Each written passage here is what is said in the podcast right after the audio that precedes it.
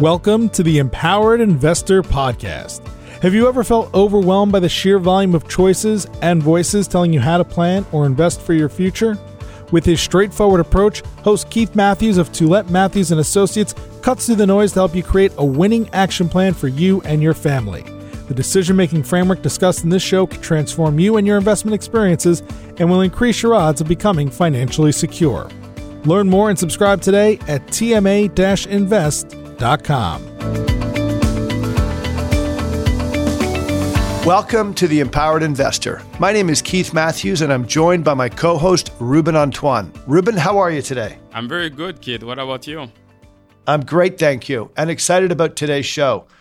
In today's show, we continue our conversation on family law and the division of assets. So, Ruben, why is this such an important topic for our listeners? It's a very important topic because, you know, Keith, as wealth managers, uh, we often get questions from our client about what happened with their investment accounts if there is a divorce or a separation, and what happened with their other assets as well.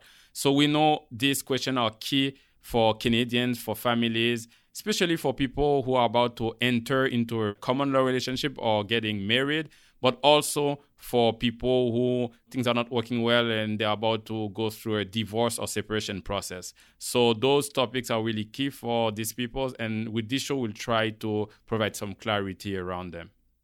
Yeah, so well said. It's all about planning. And I got to tell you, many times individuals would have told me, I wish I would have known more before. I wish I would have understood things. So I'm looking forward to your interview today, Ruben. We have done a few in the past where we focused on civil law. Today's show is entirely on common law. So we're dealing with individuals that live in Ontario and the rest of Canada. Primarily focused today on Ontario, but we are definitely going to nuance for the rest of the provinces. Exactly, exactly. So tell us who's our guest today, Ruben. Well, we have an incredible guest by the name of Caroline Kim. She's a lawyer and a partner at Miller Thomson. So Miller Thomson is one of the largest Canadian law firm in the country. So Caroline specializes in providing legal advice, mainly helping people before and after a marriage or a common law relationship. So she works with all kind of clients and she also works with high net worth individuals, especially in things like negotiation, working in court, and you know, those people sometimes they have complex property, corporate assets, family-owned businesses, and trust. So she has expertise around helping them and guiding them in the matters of family law. So she came to me, highly recommended, and she covers mainly, like you said before, Keith, uh, Ontario law. So she's gonna provide her share knowledge on that, and I'm very, very excited to have her on the podcast. Well, likewise, Ruben. So have a wonderful show. Have a wonderful interview with Caroline Kim. Thank you, Keith.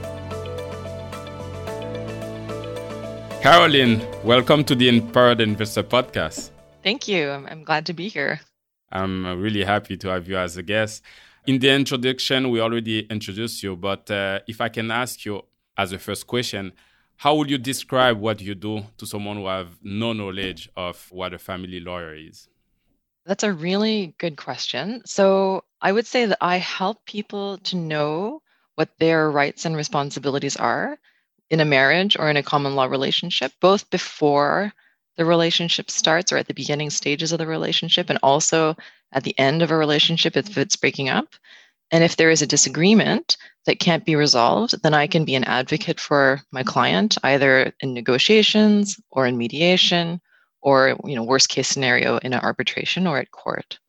Oh, okay, okay, very interesting. So family law is a very uh, important topic because you know a lot of people are concerned. And in canada i know that uh, there's different legal system right? So our firm are, uh, we are based in quebec and quebec is under the civil code where the rest of canada it's under common law. So it's two different legal system.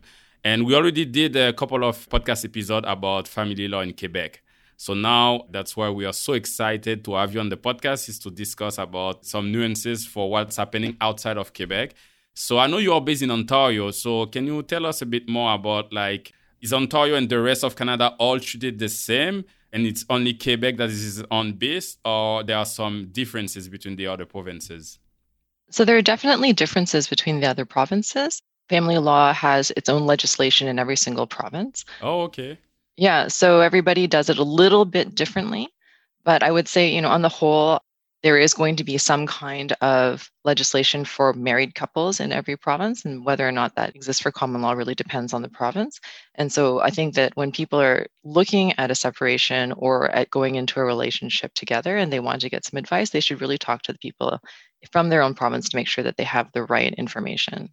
Okay, that makes sense. So today we're gonna cover a couple of aspects that are mostly, if we can say, on Ontario focus, right? That's correct. Yeah. Perfect, perfect.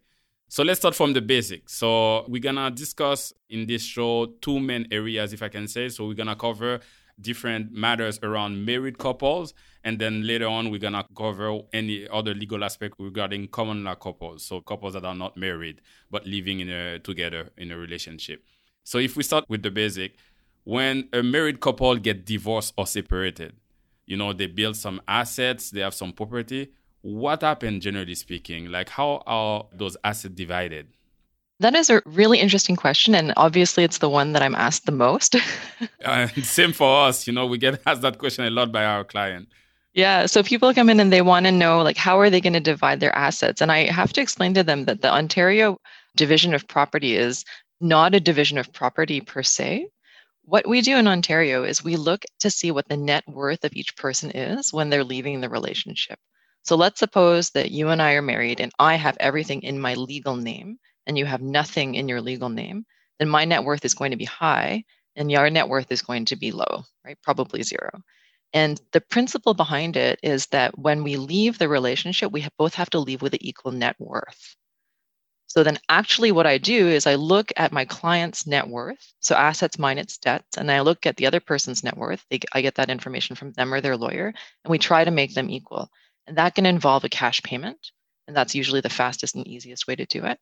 But for many, many people who most of their net worth is either the family home or maybe a pension or RSPs, it's not always possible to make a cash payment. And so in that case, people may say, okay, you keep the pension, I'll keep the house, you keep the investments, I'll keep the cottage, right? That's how they would divide it. So people do divide property because it's practical. And many people don't want to let go of what they own. But in principle, we would look at actually the numbers and see what the net worth is. So it's like an equalization. What you're saying is you gave an example of someone with zero net assets and someone with assets. But let's say Mr. has 200,000 of assets and the other person have 100,000. Mr. will need to pay 50 k to the other person so that they are left with 150k each. It's not necessarily taking everything and selling everything and dividing it into. It's more like uh, make it equal or by making some kind of payment. Yeah, that's exactly it. It's great that you use the word equalization because that's the technical term that we use. Oh, wow. Yeah. I'm using the right terms. That's good. so you're right on it. Yeah, we say so people come they say, "Oh, we want to we want to divide property." And then the lawyers sit around and go, "Well, we're going to talk about equalization of your net worth." okay. So okay. So that's exactly the term. And there are of course deductions from that net worth because the idea is that you should only share the things that were built up during the marriage. Oh, I see. So when we're talking about asset, we'll be looking at everything, but from that everything will mean cars, pension money at bank, investment accounts, but only if they were acquired or built after the date of marriage. Anything before, it's not including in that calculation of net asset for the purpose of being shared or equalized. Exactly. Exactly. And I mean, when you think about it, philosophically, it makes sense. So, because why should you share something that you brought with you into the marriage? And so, when we calculate your net worth, we also take away some deductions and we say, well, what was your net worth at the day of the marriage? We're going to deduct that. And if you came into the marriage with a lot of debts, then we're adding that back. Okay. So you take what you came in with. If you came in with debt, then you have to take that with you. And if you came in with assets, then you get to take that with you. But again, it's a mathematical calculation. And so, in the end of the day, the number is in cash, and then we decide what we're going to trade off to make that number happen. Okay, so it goes both way. You keep the asset you had before marriage, but also the debt. You cannot share the debt, but you keep your assets, right? Exactly. Okay. What about, uh, let's say, you know, I got married today. I had some investment accounts, which, you know, we are investment managers. So I have a focus on that. But investment account or any other assets before the marriage, But then after the marriage, yes, I understand I keep that, but there was growth. You know, my investment account was 200,000. Now the value is 300,000 because the growth happened after the marriage. Will the growth be shared as well if we get divorced? Because it was from an asset that I had before the marriage, I keep the growth as well. That's a really good question, and it's a really good distinction. And the growth has to be shared. Oh, yes. Oh, yeah. Oh, wow. Yeah. So what we do is we actually just ask for the bank and the investment statements for all of the assets on the date of separation. And then we ask for the same statements for the date of marriage. And we just do the math. Okay. Interesting. Oh, wow. That's quite interesting. Okay, you seem so, shocked. So, well, I'm learning. I'm learning. That's the idea, right? To have expert like you on the podcast.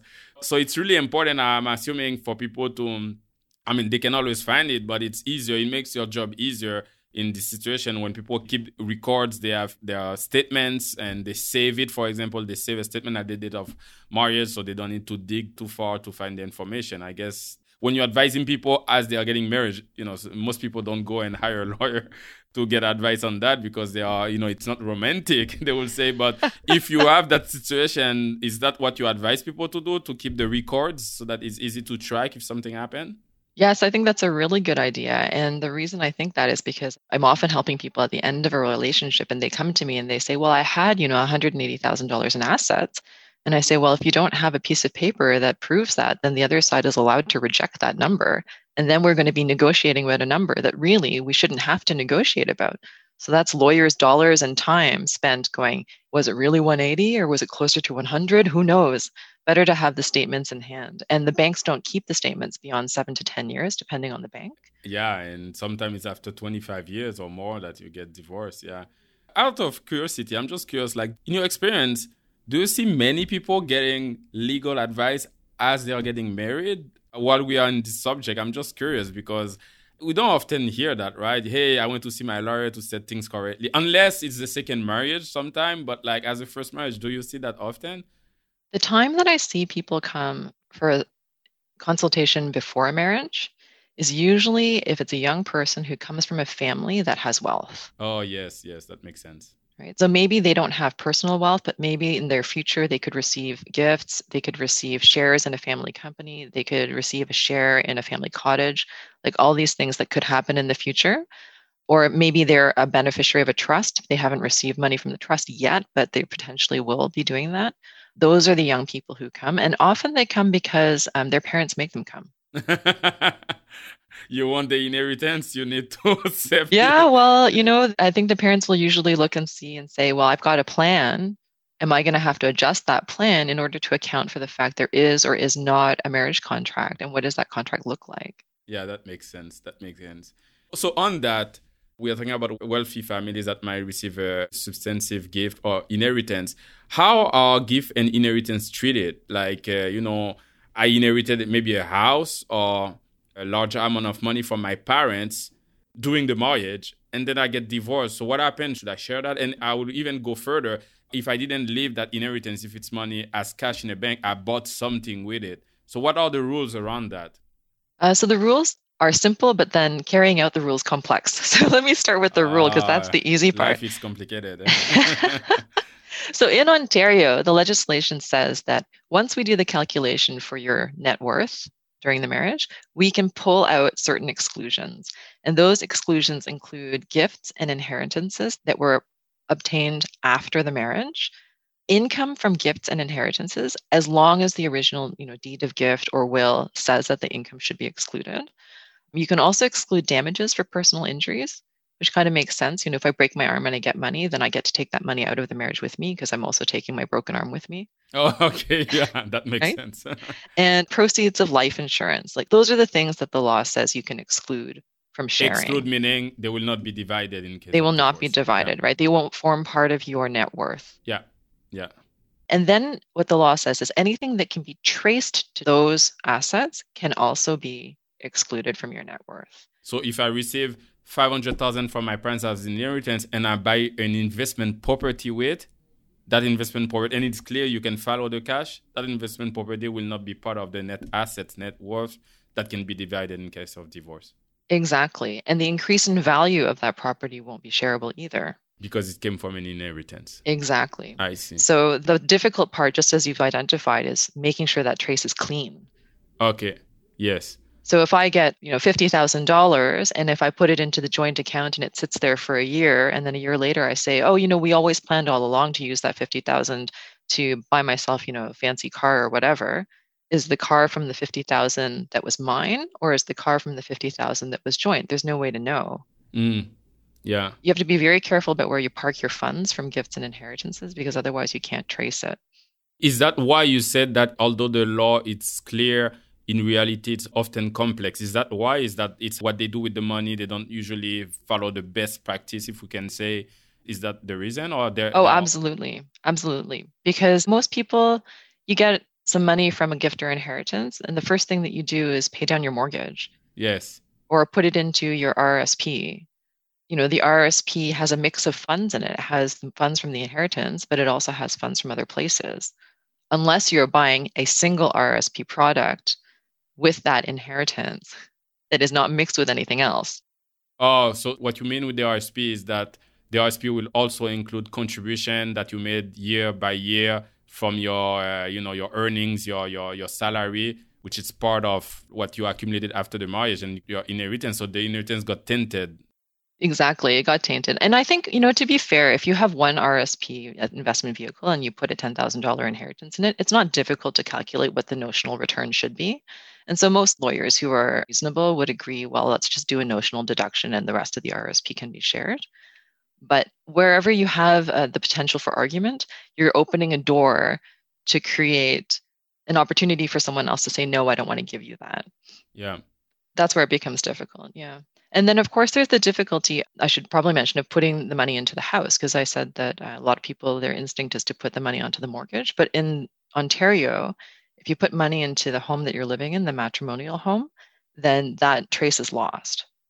Okay, so let's discuss this because earlier I asked you, I gave an example. If you take the inheritance and you buy an investment property, like with the whole money and you can easily track it you said yes this will be outside of the net assets that are subject to be divided in case of divorce this will not be we're talking about real estate if we do the same thing with another type of real estate which is a family home with the whole inheritance and it's clean you can see it there's a special status for that home yes and that special status does not exist in all provinces i don't recall which provinces might or might not give special status but in ontario the matrimonial home has a special status.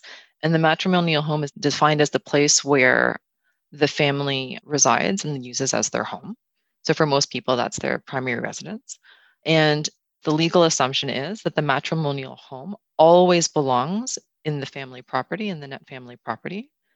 And so the value of the matrimonial home is always shared. And that creates a lot of situations that people would rather avoid. So the first obvious one is if I own a home already, and then I get married to somebody and we live in that home for the next, say, five or six years, and then we separate, my net family property, my net worth is going to include the entire value of that home. There's no deduction for the premarital value of that home. So even if that home was only under your name. So you're the legal owner of that home. And there was some increase in value between when you bought that home to when you get married. So if you if you bought the home 10 years ago and you got married today, there have been a good we know Canadian real estate have been on fire the last decade. So you have a lot of increase in value in your home, but you got married today. Even the value before the marriage, if you get divorced one week after, you have to share the whole value of the home yeah, that's what oh the law says. There is a window of escape. there is a part of the law that says in special circumstances, you can have an unequal division of the property value. So, of your unequal di- division of the net family property is what we call it. But that window is very narrow.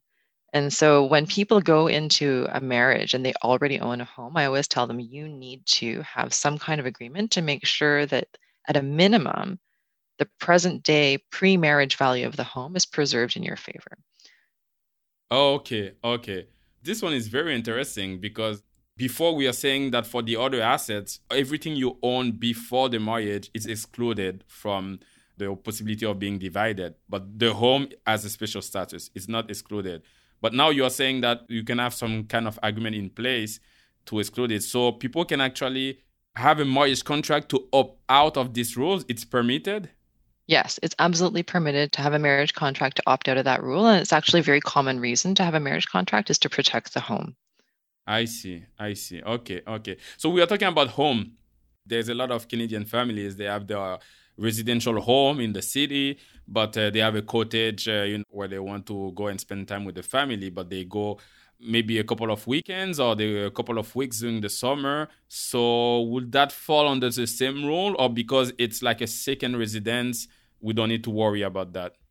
Oh no, you definitely need to worry about it. so,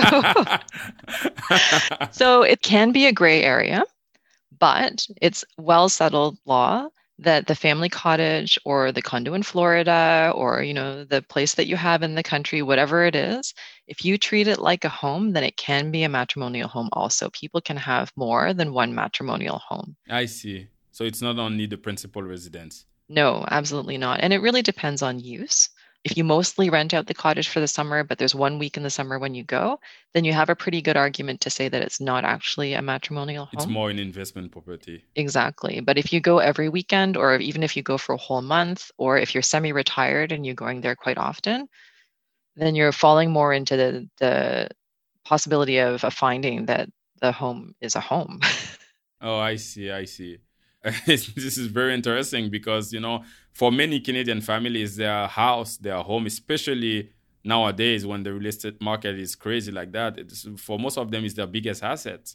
So uh, it's important for them to know that you know if you get married, if you you are married and you divorce like you know a couple of months after, well that wealth get divided. So it's yeah. very interesting. You know if you own a home and you are divorced and you still own that home, I have a good understanding of the rule. But what happened if you sold that home before the marriage ended? If you sold the home before the marriage ended, then normally the value of that home would show up somewhere else in your assets. Maybe it went into a different home, maybe it went into an investment, maybe you spent it and it doesn't show up, but that would be a joint decision of the couple. So we don't worry about it. Once the home has been sold, it's no longer the matrimonial home. And it happens sometimes that people have no matrimonial home in terms of the value when they separate. So maybe you're retired, you don't want to own anything, so you're maybe renting a really nice condo instead. So you have a matrimonial home, it's the rented condo, but it doesn't have any value because you don't own it. Yeah. Okay, so if you sell your home there is no matrimonial home, but maybe you put the money in a bank account, which is part of your net assets. So you, yeah. you're not really getting out of it unless you spend it all. Except okay. that once you sell the home, let's say I sell a home, it's worth $500,000. Now I have $500,000 in my bank account. I also have a date of marriage deduction for the value of the home that I owned on the day of marriage. And you don't get that deduction if you separate when you're living at the home. You only get that deduction if you separate and you've sold the home before separation. Okay, okay, okay. Yeah. So if you're thinking about separating from someone and you're living in a home that you owned beforehand, you should probably move out. I live in Quebec, and in Quebec, the home is part of family patrimony, and there's no getting out of it. it's it's uh, it has to be divided. That's uh, ah, okay. you cannot even get out of it with a marriage contract. That's why I was asking because uh, it's interesting to see the differences between different provinces. So um, yeah, everyone's got a different way of trying to protect things, right? Yeah, so people can protect things with marriage contracts. So, w- what would you say? Would you say that when you meet with your clients that are getting into a relationship, do you often suggest them to get a marriage contract because of those different rules, or it's a case by case? Like, what are the best practices around marriage contracts? I mean, the best practice is probably to find out how much you need one. There are going to be some people that might not need one. So, a young couple with no assets, their family doesn't have money that they're interested in giving them, they have very modest means. Putting money into a contract just to say, well, we're going to divide everything that we accumulate together would only be useful if that couple doesn't want to share their assets with each other. But otherwise, you know, their net family property value at marriage is going to be zero. They're not anticipating getting any gifts or inheritances or anything like that. So otherwise, they would just normally share what they accumulate.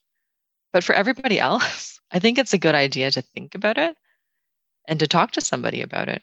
So, for example, there could be a case where parents might want to give their children $10,000 for a down payment, maybe $20,000. And maybe not everybody has the same amount of money to give to a down payment for the new couple.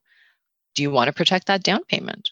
Or do you think it's going to be a gift to both of them? Because if you don't protect that down payment, then you're essentially giving both people an equal amount of that down payment, and there's no guarantee you'll get it back. Or what about a case where the family says, We're going to help you with a renovation? Maybe I've got a cousin in construction. We're going to spend the summer renovating your basement. We're going to add value to your house. We're not going to charge you for that. We're your family. We would never charge you. And then three years later, the couple separates and the house has a very high value. You're not getting that back that work that you put in, the sweat equity, the materials that you helped with, that's all a gift to the couple. And they're both going to share in that increase in value unless you've put something in place to say, well, we don't intend for you to share it if you separate. There are situations like that where it's not obvious that there should be a marriage contract, but at a minimum, there should be some kind of understanding that a gift is a gift and you can't get it back afterwards. Whereas a contract gives you an avenue to get something back if your intention was only to help your family member, your child. Okay, okay. You know, when we are listening to TVs, tabloids, we all often hear about prenuptial agreement for Hollywood stars and for singers and wealthy people, what we call prenup. Is that what we are talking about? Is a marriage contract what we always see being referring as prenup? Yes, a marriage contract is what people call a prenup. And a marriage contract can be done at any time, right? For lawyers, we say it's preferable to do it before the marriage because after the marriage, you've lost your bargaining power. it's too late. yeah, but there are people who will enter a post-nup or who will do a marriage contract after the marriage. Um, just oh, because, okay. You don't have to do it before. You can do it during. Yeah, you can do a marriage contract during a marriage. Um, and there are people who come to us and they say, you know, we intended to do it, but we just got too busy. We'd like to do it now and we're in agreement about what should go in. And maybe there's a little bit of negotiation, but really it's about setting out everybody's expectations of what's going to happen to the family assets. Okay, I really thought it was an obligation to do it as you're entering because after it's too late, but you can do it during. This is interesting. Yeah, you can do it during it's only when you hate each other and then uh, you want to get divorced that it's a bit too late because yeah. you, you cannot even talk to each other anymore. You don't agree on anything, so you will not be agreeing on a marriage contract. Yeah, it's much more difficult we find to negotiate separation agreements than marriage contracts because if you do the marriage contract, you're at a point of trust and everybody is willing to listen to each other and you know, maybe there's a very small handful of people whose marriages fall apart because the marriage contract could not be properly negotiated. Yeah. but it's very, very rare. Most people have some kind of understanding and agreement. And it can be very useful. I mean, there are lots of situations that you don't foresee can happen that might cause problems for you. So I have a client who inherited some shares of a family company. And some of those shares were inherited just before the marriage, and some of those shares were inherited after. So the ones that were inherited after are not going to be shared as part of the marriage because they were inherited after the marriage. But the ones that were inherited before, the increase in value of those shares is going to be shared. Why is that? Because I thought it was part of the asset that are before the marriage are not or the increase in value you said. Exactly. The actual shares that you inherited before, the value of those shares will not be shared, but the increase in value of those. Exactly. Will. I see. Exactly. But it's a privately held family company and it's very expensive to make a valuation of shares. Yes, private shares, yeah. Exactly, especially historical value and then a present day value because you have to get both. Yes. And because it's a privately held family company, it's not like there's a ton of money to spend getting a valuation. And so we're stuck negotiating and negotiating. And I think to myself, oh, if only there had been some kind of agreement to say that inheritances, even before the marriage, would be excluded. Because at the end of the day, the person who passed away, their intention was not to spread these shares around or the value of these shares around. They wanted them to stay in the family. exactly, exactly. So that's a really good example where a marriage contract would be very useful. yeah, yeah. And I think would be actually reflective of what the parties would have said when they were getting married. Yeah, yeah. Well, that's very interesting. And thanks a lot, Caroline, for um, all this information about different rules around uh, married couples. But let's switch gears now to speak about unmarried couples because uh, I was looking at the stats and uh, back in the 80s there were approximately 6% of uh, couples in Canada that were living in a common law relationship and as we all know this percentage has increased and now it's more around 20 to 25% in Canada of uh, people living in a common law relationship. So it's a large number of people, and it's important that we want to share a couple of areas and law matters that they need to know about. So if I start from the beginning, what is a common law relationship in Ontario? Is it based on, you know, number of years cohabitation that people are living together or is it because they have kids together? So what constitutes a common law relationship? That is a really good question, and it has a little bit of a complicated answer. Let's try to make it simple. I'll try. In Ontario, you can have common law rights for two different things. One of those things is division of property or assets, and the other is spousal support, which is called alimony in the United States. Yes, yes. Um, the criteria for those two things is slightly different. So, for a person who wants spousal support, we look to see if they have three years of cohabitation or three years of being in a conjugal relationship, or if they have a child together, or any other reason that indicates that they have a long term intention to have a relationship of support with each other. Okay, so generally speaking, I know it's more complex than that. You've been living together in a relationship for one year, there's no kids, you may not qualify if you get separated for spousal support. That's exactly it. Okay. And that's fairly simple. Now, in terms of division of property, sorry, by property, you mean assets in general, right? Yes. Not necessarily real estate. Yeah. Yes. Okay. Yes. So all assets, you know, as we discussed before, the long list of assets yeah. that would be open. In terms of division of property, it's a bit more complicated because first the court has to look and see whether or not the couple was in what we call a joint family venture. And it sounds very technical, but it basically what means. What does that mean, Caroline? I'm not going to go through all of the criteria that the court looks at. How did you say that? Jo- joint? joint family venture. Venture. Okay. So this was a concept that was created by the Supreme Court. and so it does apply in all the provinces. And that concept is that a couple who is not married may be acting like they're running a family together. It might look like a marriage, it might smell like a marriage. And if it does, then you might have to divide your assets. The same way we describe, uh, not the same way because it depends on the province, but very similar to what we described earlier for married couple. Well, I'm so glad you asked that because when this decision was first made, we're all wondering what the actual division of assets would look like. So I went and I looked at a lot of case law in all the provinces where the courts had decided that there was a joint family venture and that there should be a division. And the division can go up to 50% of the assets of the relationship. So that would be very, very close to or equal to the equalization that you see in married couples. But it can also be very, very low. And it really depends on the court and the facts and the judge, because the judge has to look and say, well, does this look mostly like a marriage where there was an intention to share in the financial gain of the couple? Or does it look more like a situation where everybody had intended to keep their finances separate? And so when you ask those kinds of very general questions, you end up looking at all the little facts that make the big picture. Are there kids? Did somebody give up their career? Were things owned jointly? Were there joint bank accounts or was everything sole? Did everyone pay for their bills in one pot or did everyone pay as if it didn't matter who was paying? Was there a long term plan to retire together? Like all of these things become indicia of whether or not there was an intention to act like a married couple. And that includes what do they call themselves in public? Do they celebrate anniversaries?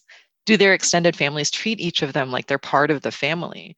It can get very, very personal, very, very fast.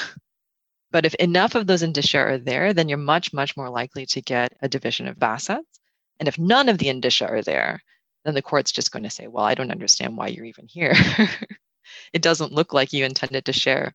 I see. So if all those boxes are checked, the relation can be seen as if they were married for the purpose of having asset being divided 50 50 or with some equalization, even if they are not unmarried. And that doesn't depend on the number of years they've lived together. Like, yeah, like, is there more weight if someone have been living together for 50 years compared to 10 years? Or is this part of the evaluation? I think that's part of the evaluation. And, you know, what, when I looked at the cases and I saw the cases that were 50 50, most of those ones were long term relationships. Most of those ones had kids. And most of those ones had people who were clearly sharing their financial abilities. So one person would have gone and worked very hard on their career for maybe 10 or 15 years, and the other person stayed home. So when the court sees that, they go, mm, that really does look like a relationship of financial dependence and that everybody was building the wealth together. Okay. But what I'm understanding, it's not law. It's really for a court to decide depending of the facts and the situation. Yeah, I guess I keep referring to the court because it is common law and it's the courts who create the common law. Oh, I see. Yeah, when you're in a negotiation situation with this kind of thing, then of course there's a lot more room for maneuver. And it really depends on the ability of the parties to come to an agreement. I don't think that the outcome in a joint family venture situation is always clear. Yes, okay. And because there's so much left to chance, you know, the negotiation skills of your lawyer and the stubbornness of the other side and of yourself really make a difference to the outcome. So people should get a good lawyer. yeah, people should get a good lawyer and people should also get a lawyer that is able to tell them what's reasonable. Yes. Because you have to do a cost benefit analysis in the end and you don't want to give all of your money to your lawyer just to avoid giving it to your ex. It's not worth it. you, you save 50 grand, but you pay your lawyer 60 grand. yeah, it's not worth it. Right. And I think most lawyers will be honest with you and tell you we have enough work. There's lots of unhappy people out there who need a lawyer. that makes sense. We spoke a lot for married couple about the home, the special rules of the matrimonial home what would be the situation if there is a home but in a common relationship especially if a lot of those boxes are checked where the relationship look like a marriage relationship but it's for unmarried couple living in a home that's a really good question and the answer is there is no protection for unmarried couples when it comes to their home I'll give an example. Let's say, for example, you and I are married and we live in a home together, but you are the sole legal owner. And you say to me, I'm the owner of the house, so you have to get out maybe I have to share the value with you, but you can't stay here. Actually, the law says that I, as a married person, have a right to possess the home. So you can't actually kick me out. Okay. I can stay there until we're both miserable, but usually I would just stay there until we negotiate a way for me to get out. That's why we see people just sleeping in the couch for many weeks. Exactly. or sleeping in the basement in the or basement, whatever. Yeah. yeah, because they have a right to stay until the separation is settled. They have a right to stay. But in a common law relationship, that right doesn't exist. So if you're together in a common law relationship, even if it's 10, 15 years, and you're the sole owner and you tell me to get out, if I want to stay, I would have to come up with an argument that I somehow beneficially own the home. I would have to go to the court and ask them for relief. But if you said to the police, and I don't suggest anyone involve the police in a separation, but if you did, ask them to come over and say, please remove them they would tell you you have to leave because you're in a common law relationship, so you don't have a right to stay and you're not an owner of the property. So, what happens if, okay, one member of the couple doesn't own the home legally, but have contributed to the home, either by, you know, using their own funds for renovation, and we're still talking about unmarried couple. It will be the same situation even if I've added my own money to that home for improvement and updates, I can get kicked out. So now it becomes a little bit more complicated, and I think that every situation is different. And so it's important to get legal advice that applies to that particular situation. Um, and it's very, very hard to know or to assess what might be the outcome of those kinds of arguments. And I think those would normally go to a court. You know, that's quite a high conflict situation where one person is trying to kick another person out of the house. That's not usually something that is easily compromised on. Yeah, yeah. Wow all the situation relating to the house, the home, it's it's very key, but for both married couple and unmarried couple. Yeah, because nobody wants to end up in the street. Exactly, it's a roof over your head, and when we talk about value, there's a lot of value embedded in the home as well. So very important to know our rights around that. So are there some differences? Is it all the same for all the provinces outside of Quebec in Canada, or there are a few differences or nuances between Ontario and some other provinces? Yeah, there are nuances when it comes in particular to common law couples. So, British Columbia and Saskatchewan actually have made legislation that says that common law couples have a right to division of property. You don't have to argue about that right. If they've been living together, I believe it's for two years, then they are treated like they're married for the purposes of property. Oh wow. Okay. Yeah. So if people are living there and they say, "Well, I'm in a common law relationship, so everything's fine. You know, I don't have to share anything." Well, you got to think again, and you've got to ask yourself if that's really the case. It would be important to talk to a lawyer before you hit that two-year mark to make sure you know what your rights are and whether what or are not the implications. Exactly. Right. What your responsibilities might be if there is a separation after three years. Yes. Yes. What about Ontario? In Ontario, we don't have legislation for automatic division. And that's why it's such a highly debated, discussed, and litigated thing here. I see, I see. So it's not law yet. Okay, very interesting. Given all those uh, different uh, scenarios and the impact of those scenarios, how can common law spouses protect themselves? Well, it's more difficult than a marriage because there's no obvious start point for the common law relationship.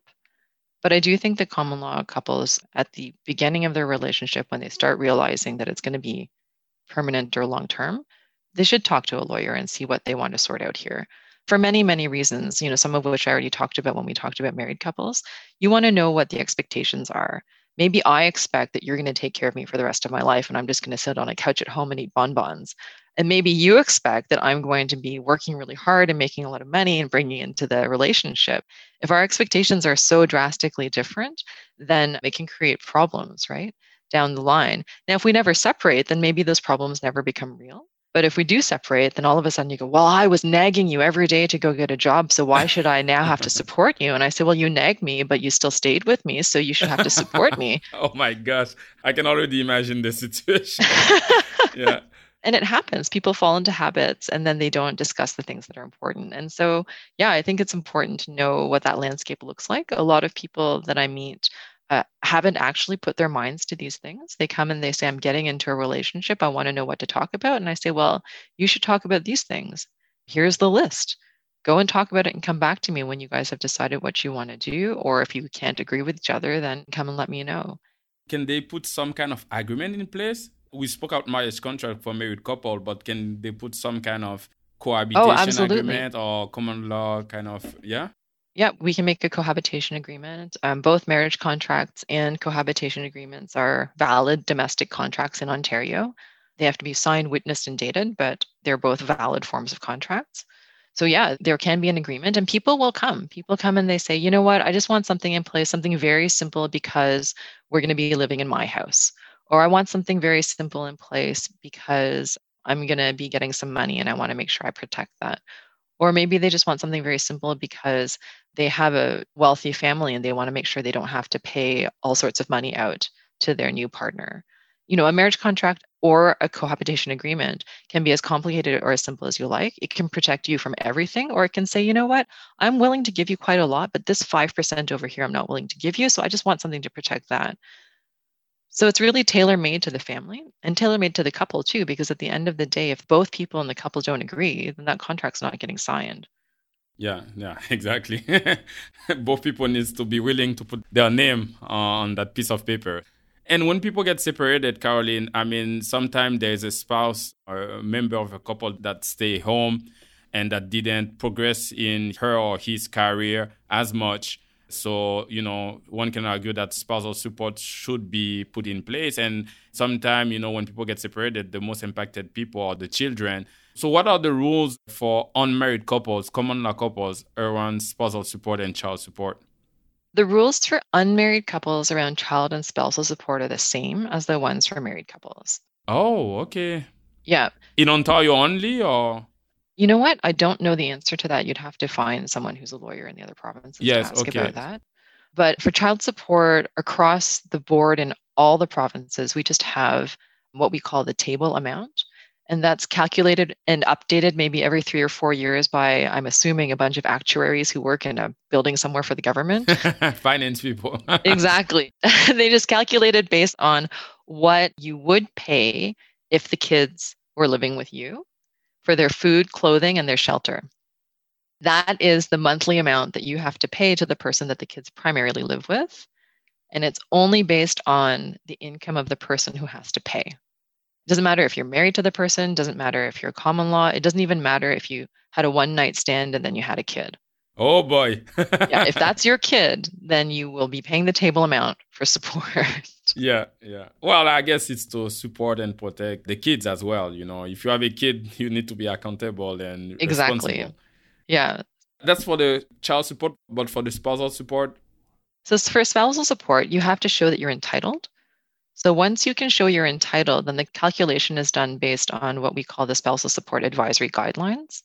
And again, that gives you a range of outcomes that are calculated through some fancy financial way that you know we press a button we put the numbers in and then the numbers pop out right yeah yeah they're advisory, so the court is not required to use them, but as general practice, we do use them and they do have to be considered.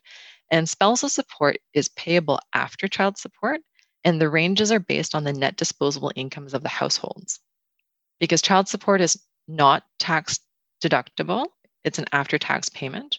And so if I have five kids and you're making $200,000, then you're paying me quite a lot of money for child support. My spousal support will be less because I will need less money in order to reach the same net disposable income as oh, you. Oh, makes sense. Okay. Yeah. But then if all five of those kids go to university, they're not living with me anymore, and your child support to me decreases, then my spousal support may increase in order to bring me to a net disposable income that's a little bit higher, right? Oh, that makes sense. Yeah, yeah, but I didn't know that. Okay. Yeah, it's really sensible, but you have to think about it in order to understand how it works. And then because spousal support is tax deductible to the person who pays it and tax includable to the person who receives it, there are, you know, another series of calculations that are done in order to figure out what the net disposable income could be. And so spousal support is not very easy to figure out. It's highly litigated and it's something people really do negotiate and talk about quite a bit because there's a range of values, because we don't know what's going to happen when the kids move in or move out, because the kids might be living equally with both parents and that changes everything. You know, it's not always a straightforward calculation to do. And quite often you you may be back at the table to negotiate every three or five years just to review, see where everybody is at, see where that number is at. And the person who receives spousal support has an obligation to try to support themselves so maybe right after a separation, if I haven't worked for 10 or 15 years, my prospects are not very good. And so maybe, you know, I get paid quite a lot of spousal support. But if I go for retraining, if I re enter the job market five or 10 years later, my income might be equal to yours. So then why should you pay me support? That's why people come back to the table for spousal support. I see, I see. Well, Caroline, this has been amazing. A lot of interesting uh, detail and information. I've learned so much it's good to get out of how things work in Quebec and to know a bit more about the rest of Canada. and thanks for sharing your expertise and knowledge. Before we wrap up, what would be your takeaways or your key takeaway for our listeners around all those uh, family law matters? Well, I mean, we've mostly been talking about financial matters, so I think I'll keep to those ones. But I think that my key takeaway is to have honest conversations about what you expect to do with assets and with income. Because if you can have those honest conversations at the front end of the relationship, then I think overall your expectations, if there is a breakup of the relationship, will be similar.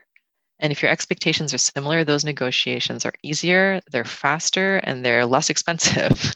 Yes. Because the lawyers come to the table and say, well, our clients mostly agree. Instead of arguing about 100% of the things, we can argue about, you know, 5 or 10% of the things. And when we can narrow what we're negotiating about, it always makes it less expensive for the client. That's a very good key takeaway. Definitely. It's always better to have those discussion when things are going well than having them when things are not going well. Absolutely. And it's always better for the couple to come up with the solution themselves. So do it at the front end. yeah, yeah. That's when the conversation is easier. But like you said, it's always good as well to be uh, guided by an expert, a lawyer that knows the law and that can provide guidance, which is key. Well, thanks a lot, Caroline. This has been great. I'm sure that uh, our listeners really enjoy knowing a bit more about uh, family law in Ontario. So thanks for being on the podcast. Well, thanks for having me. you're welcome. You're welcome this is it for today's episode, and we'll see you in two weeks from now for the next show. Bye. You've been listening to the Empowered Investor Podcast, hosted by Keith Matthews.